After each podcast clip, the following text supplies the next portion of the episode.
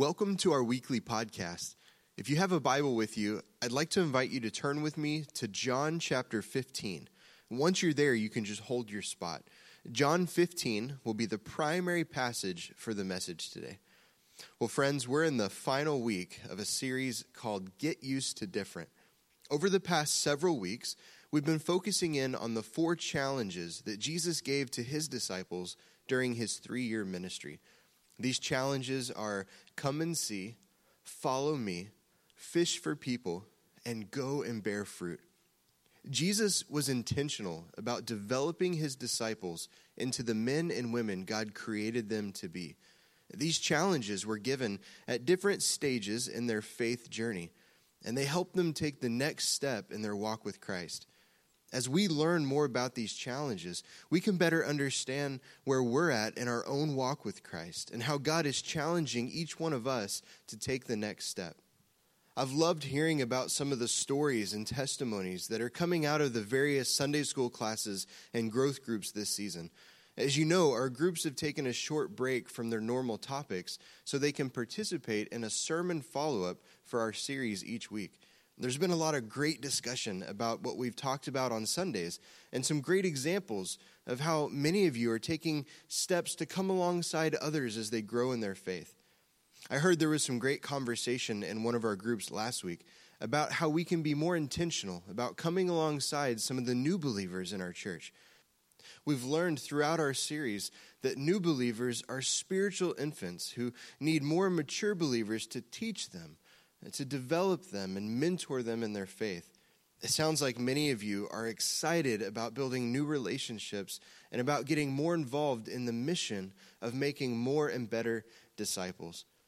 Well, this series and these challenges remind us about where our focus should be as a church. We've learned that our focus should be on making more and better disciples, and that our motive is love. Love is the fuel behind our passion to engage in the mission that God has invited us into. My prayer has been that all of these messages have encouraged you and that they've challenged you in your faith. The first challenge that Jesus gave to his disciples was the challenge to come and see. He extended this challenge to Andrew and John when they were disciples of John the Baptist. Uh, the phrase come and see literally means just show up in the Greek. This is an invitation to seekers those who are curious about who Jesus is. It's an invitation to learn more about Jesus, to ask questions, and to simply show up. You know, we've all been there. We've been in a place in our life where we had questions about who Jesus is, questions about the church, questions about how the Holy Spirit leads our lives. It's natural to be curious. It's natural to have questions. So Jesus extended this challenge for those who were curious. I was reminded this past week that about 80% of La Crosse County is unchurched. You know, learning about this first challenge is a reminder to me that when we're focused on Jesus and on the mission that He's given us, we're going to be a church that has a heart to reach the lost. We'll have a heart to reach the community that we're a part of. We want to be a welcoming church for those who are curious about Jesus but have not yet made the decision to believe in Him. We want to invite people into the church and into a saving relationship with Christ. The second challenge that Jesus gave was the challenge to follow me. Now, this challenge is an invitation to believe. And when someone responds to this challenge, they move from curiosity to commitment. They move from unbelief to belief. For those of you who have been a Christian for some time now, there's an awesome opportunity to come alongside new believers in the church, teaching them, building friendships, and showing them how they can serve God by using the gifts He's given them. We want to reach the lost for Jesus, but we also want to help develop new believers into kingdom workers who are being used by God to advance His kingdom. And that leads us to the challenge that we talked about last week. The third challenge that Jesus gave was the challenge to fish for people. Now, this challenge is all about leaving behind what's comfortable in order to engage in the work of the ministry. John Maxwell once wrote that if we're growing, we're always going to be out of our comfort zone. Now, that doesn't sound very comfortable, does it? But I think there's a lot of truth to what he's saying here. You know, the right kind of growth will often be uncomfortable. When Jesus extended this third challenge, He was calling his disciples to leave behind what was comfortable, which for them was fishing for fish, so they could learn how to fish for people.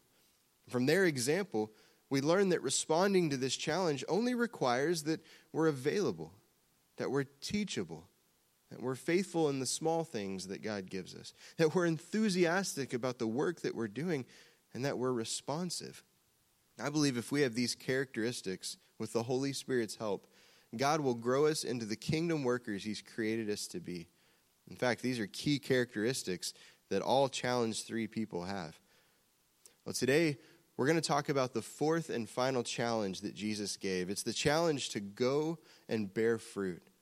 You see, throughout his ministry, Jesus focused on a few, intentionally developing them into disciple makers. That is, disciples who could make disciples who would make more disciples. He equipped them to be fishers of people, and then he sent them out to bear fruit by making disciples of all nations. As people who are learning from Jesus to live like Jesus, we want to imitate or duplicate this process. That's what God has called us to do. The challenge to go and bear fruit is most clearly seen in John chapter 15, verses 1 through 17. I'd like to read the entire passage, and then we'll talk about some of the characteristics of challenge four people. These are characteristics of disciple makers. John chapter 15, beginning in verse 1, Jesus said, I am the true vine, and my Father is the gardener. He cuts off every branch in me that bears no fruit, while every branch that does bear fruit, he prunes so that it will be even more fruitful. You are already clean because of the word I have spoken to you. Remain in me, as I also remain in you. No branch can bear fruit by itself, it must remain in the vine. Neither can you bear fruit unless you remain in me. And then Jesus continues. He says, I am the vine, you are the branches. If you remain in me and I in you, you will bear much fruit. Apart from me, you can do nothing. If you do not remain in me, you're like a branch that is thrown away and withers. Such branches are picked up, thrown into the fire, and burned. If you remain in me and my words remain in you, ask whatever you wish, and it'll be done for you. This is to my Father's glory that you bear much fruit, showing yourselves to be my disciples. And then he begins to wrap this section up by saying, As the Father has loved me, so I have loved you. Now remain in my love. If you keep my commands, you will remain in my love, just as I have kept my Father's commands and remain in his love. I have told you this so that my joy may be in you and that your joy may be complete. My command is this love each other as I have loved you.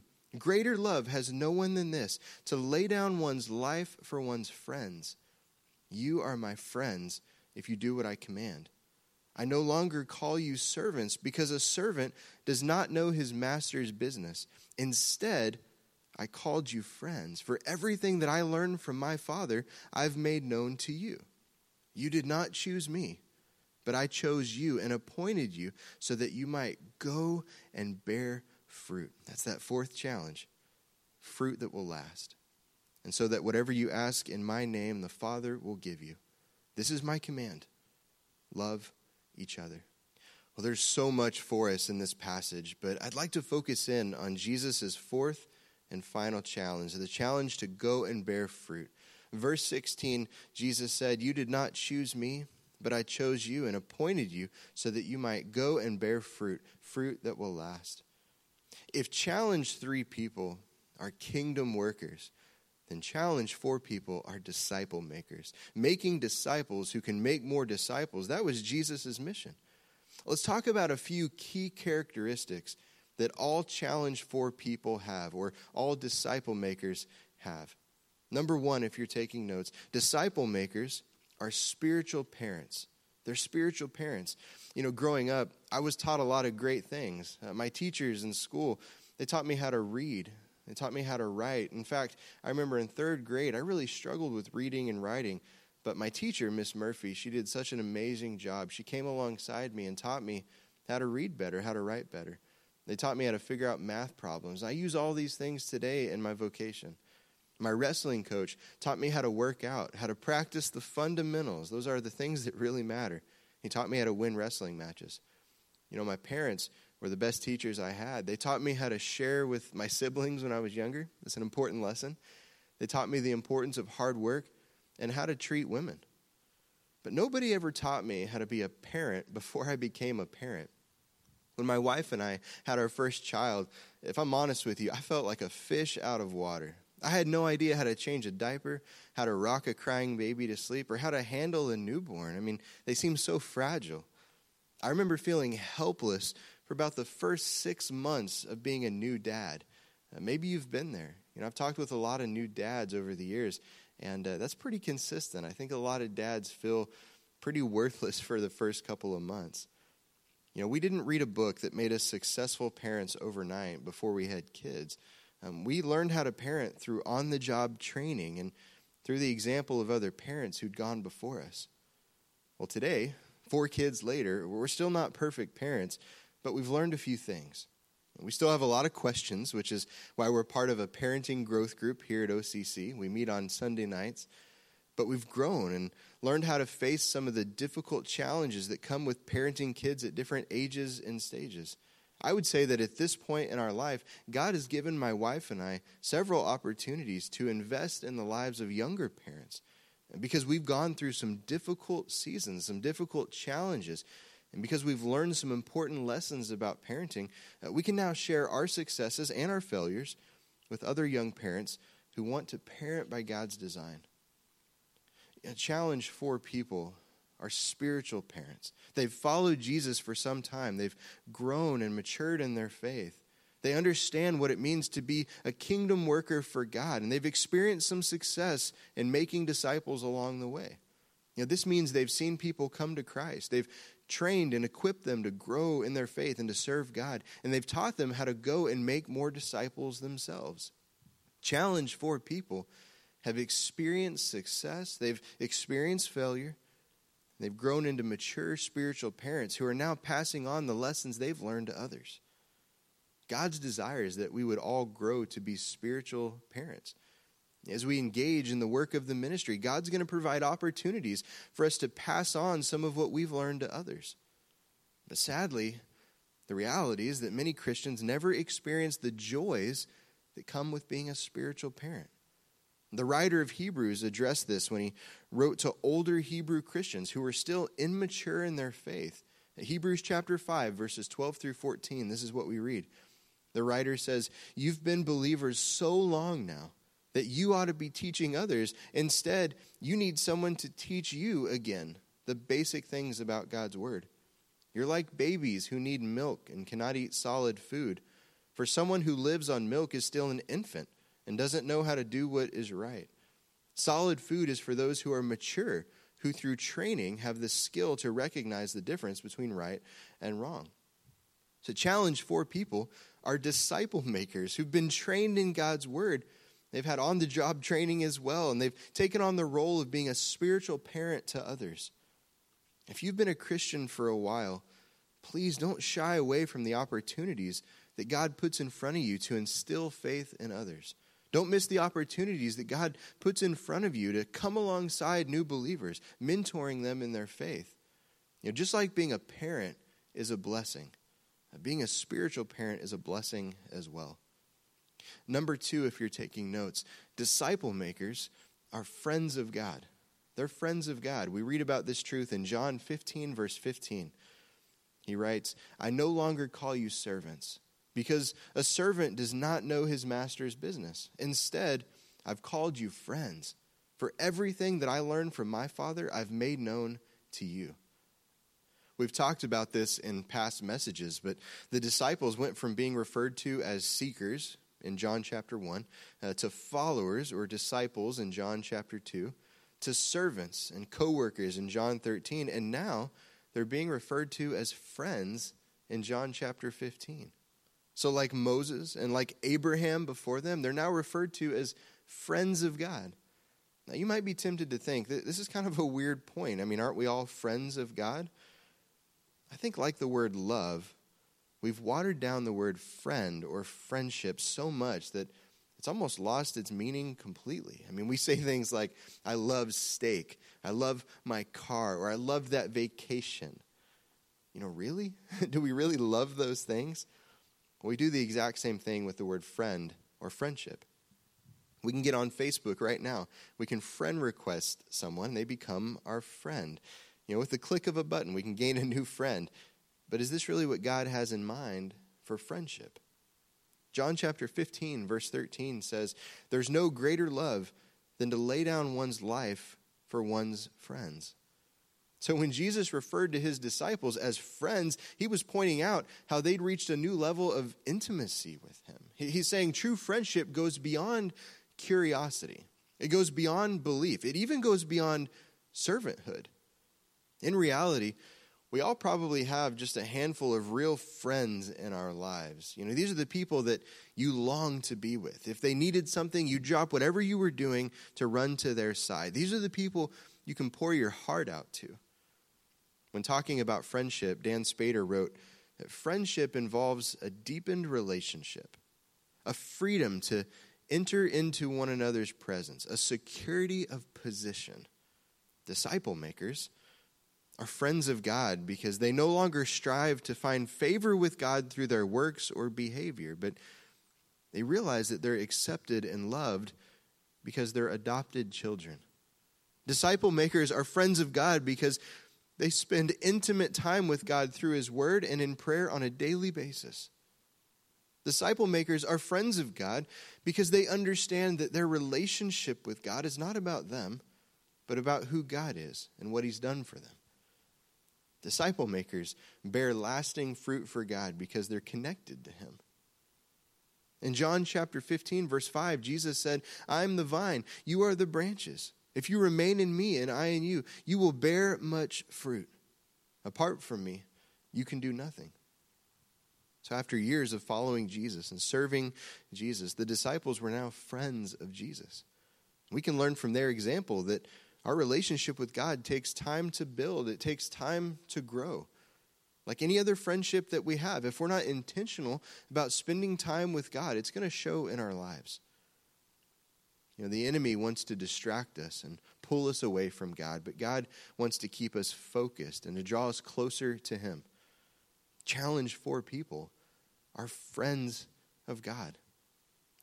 Number three, if you're taking notes, disciple makers will face unique spiritual attacks. They'll, they'll face unique spiritual attacks. Yeah, I believe that all Christians will face spiritual attacks of some kind. Um, but if you are a challenge four kind of person, if you're a disciple maker, you're going to face unique spiritual attacks. Um, when you're focused on doing the work of God, in the will of God, for the glory of God, you can expect spiritual attacks in your life. You know, the enemy doesn't mind if you're just busy with church activities. So if you're going to more meetings, if you're involved in Bible studies that have no real application for your life, or if you're helping plan events that don't really build up the body of Christ, the enemy doesn't mind if you're just busy. But if you start reaching the lost, if you start discipling new believers and equipping them to go out and repeat the process, you're going to be a target for the enemy. I would say that if you're not facing spiritual attacks in your life, you're probably not following Jesus. In Ephesians chapter 6, the Apostle Paul wrote to the Christians in Ephesus about this reality. Ephesians chapter 6, verse 12, he writes, For our struggle is not against flesh and blood, but against the rulers, against the authorities, against the powers of this dark world, and against the spiritual forces of evil in the heavenly realms. So remember, Ephesians can be broken down into two parts. It's a great way to understand this book. Chapters 1 through 3 describe who we are. It's all about our identity in Christ. And then chapters 4 through 6 describe what we do. This is how we live for Jesus. So Paul is reminding Christians that as we live for Jesus, we've got to put on the full armor of God so that we can stand against the devil's attacks. That's what he talks about immediately following verse 12. We put on the belt of truth, which helps us discern the devil's lies. And the devil is a liar. And only God's truths that are found in His Word can help us discern what's true and what's false. We're called to put on the breastplate of righteousness. The devil will often attack our heart. That's the seat of our emotions, uh, self worth, and trust. God's righteousness is the breastplate that protects our heart and reminds us that we only need His approval, not the world's. God approves of us because He loves us, because He sent His Son to die for us. And we're to put on the shoes of peace, which really is a symbol of being ready and willing to spread the good news of Jesus. The devil wants us to believe that telling others about Jesus and about what He's done in our lives is pointless, and that we can't be successful at doing this as a follower of Christ. Well, the shoes of peace that God gives us is the motivation to tell others about the grace, forgiveness, and hope that's only found in Jesus. We're to take up the shield of faith, which protects us from the devil's insults, setbacks, and temptations. With the shield of faith, we can learn to see our circumstances from God's perspective. We know that in this life, we're going to have trials and troubles, but we can take heart because Jesus has overcome the world. That's the perspective that God wants us to have today. We're to put on the helmet of salvation. The devil wants us to doubt God. He wants us to doubt his goodness, his grace, and his provision in our lives. The devil also wants us to doubt our salvation. Well, the helmet of salvation protects our mind from doubting our true identity in Christ. It reminds us to think about things that are true, honorable, right, pure, lovely, and admirable, things that are excellent and worthy of praise. And then finally, we're told to hold the sword of the Spirit, which is God's word. Now, if you read through the full armor of God in Ephesians 6, you'll learn that the sword of the Spirit is the only offensive weapon on the list. There are times when you'll need to play offense against the devil's attacks. Reading, meditating on, and memorizing God's word is what will help you do this. God's word is our weapon against the enemy. To challenge four people, disciple makers, can expect to face unique spiritual attacks. I know that so many of you have grown in your faith over this past year. You know, you've shared stories with me about how God is using you at work, how He's using you in your family and here at the church. You've decided to share your faith with others. You've decided to come alongside new believers and serve in new ways. As you've done these things, you've experienced spiritual attacks in your life, attacks in your family. When you experience these attacks, you can either give up or you can put your hope in Jesus. You can rely on His leading, on His strength, and on His provision. You can believe the devil's lies, or you can build your life on the promises of God. Now, if you respond to this challenge to go and bear fruit, allowing God to grow you into a disciple who makes more disciples, you can expect spiritual attacks in your life. But you can also take heart because Jesus has overcome the world. You can remember that in all things, God works for the good of those who love him, who've been called according to his purpose. Now, this is by no means an exhaustive list of characteristics for challenge four people or for disciple makers. But it's a good reminder about what it looks like to respond to this challenge in our own lives. Disciple makers are spiritual parents. Disciple makers are friends of God. Disciple makers often face unique spiritual attacks. At the end of the day, the goal for our lives should be multiplication. we want to reach as many people as possible for Jesus. That's from that first challenge. We want to see them grow in their faith, which is challenge number two. We want to help them serve as kingdom workers, which is that third challenge. We want to send them out as disciple makers. Well, there's two verses that I want to read as we conclude this series. One is a verse that we already read today, and the other will be new for today's message. John 15, verse 5, Jesus said, I am the vine you are the branches. If you remain in me and I in you, you will bear much fruit. But apart from me, you can do nothing. You know, really, this challenge is all about staying connected to Jesus. We can't bear fruit unless we stay connected to him. And then, John chapter 20, verse 21. I love this verse. Jesus said, Peace be with you. As the Father has sent me, I am sending.